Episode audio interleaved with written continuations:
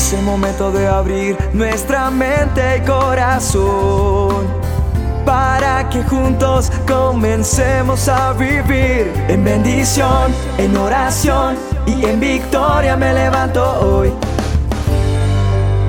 La dosis diaria con William Arana.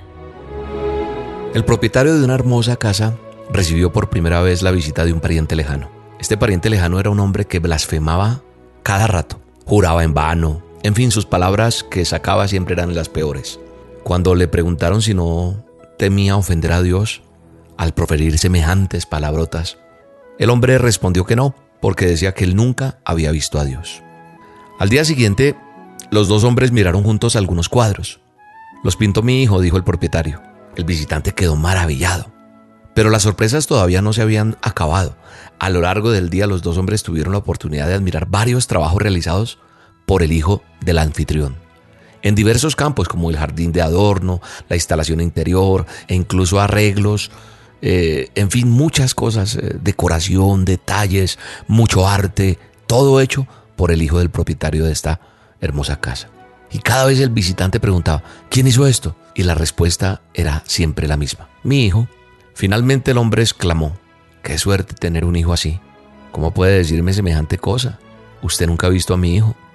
Pero veo lo que hizo, fue la respuesta de este hombre, que era un poco tosco. Pues bien, venga a la ventana y mire todo lo que hizo Dios, los paisajes. Usted nunca lo ha visto. Mire ese cielo. Sin embargo, usted ha podido ver sus obras. El hombre quedó enmudecido.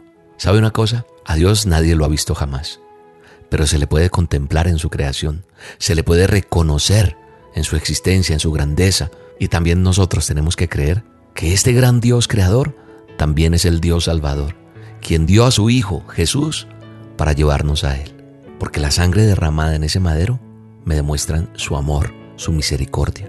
A través de su sangre preciosa yo recibí perdón, tú también. A través de su sangre preciosa tú recibiste salvación también. A través de su sangre preciosa recibimos sanidad. Todos. Dice la escritura en el Salmo 19, del 1 al 4 dice que los cielos cuentan la gloria de Dios y el firmamento anuncia la obra de sus manos. Un día emite palabra a otro día y una noche a otra noche declara sabiduría. No hay lenguaje ni palabras, ni es oída su voz. Por toda la tierra salió su voz.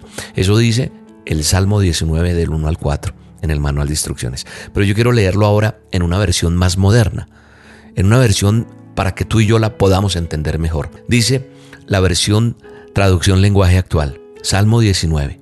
Mira lo que dice del 1 al 4. Dice, el cielo azul nos habla de la grandeza de Dios y de todo lo que ha hecho.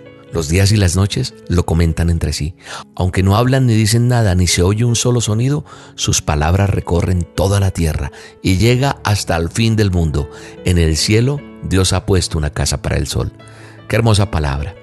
Qué hermosa historia de este hombre tosco que tal vez usted o yo en algún momento también hemos dicho, ah, yo creo que Dios no existe, yo nunca o nadie lo ha podido ver. Pero basta solo con mirar su creación. Basta con ver un niño recién nacido, ver el nacimiento de un bebé, ver la naturaleza, ver los animales, ver tantas cosas que Dios creó para el bien de nosotros, pero que nosotros, como malos administradores, el hombre fue dañando y dañando y estamos como estamos. A Dios nadie lo ha visto, pero yo creo que sí lo podemos contemplar cada día, con su misericordia, con su creación, y tenemos que reconocer su existencia y la grandeza, porque hasta aquí Él nos ha ayudado. Y nosotros debemos creer que este gran Dios creador también es nuestro Salvador, porque hay salvación para ti, para mí, a través de lo que Él ha hecho por la humanidad. Así que no se te olvide que los cielos cuentan la gloria de Dios. Tenemos que contarle al mundo que Él vive, que Él existe. Tenemos que aprender a cerrar los ojos, a callar y decirle, Señor, hágase tu voluntad y no la mía. Tenemos que aprender a esperar en Él. Tenemos que aprender a depositar nuestra confianza en Él, nuestros sueños, nuestros anhelos, y decirle, papá, tú lo sabes todo de mí. Amado Dios, todo lo sabes de mí. Te entrego mi vida, mi corazón. Úsame y cumple tu propósito en mí. En el nombre de Jesús.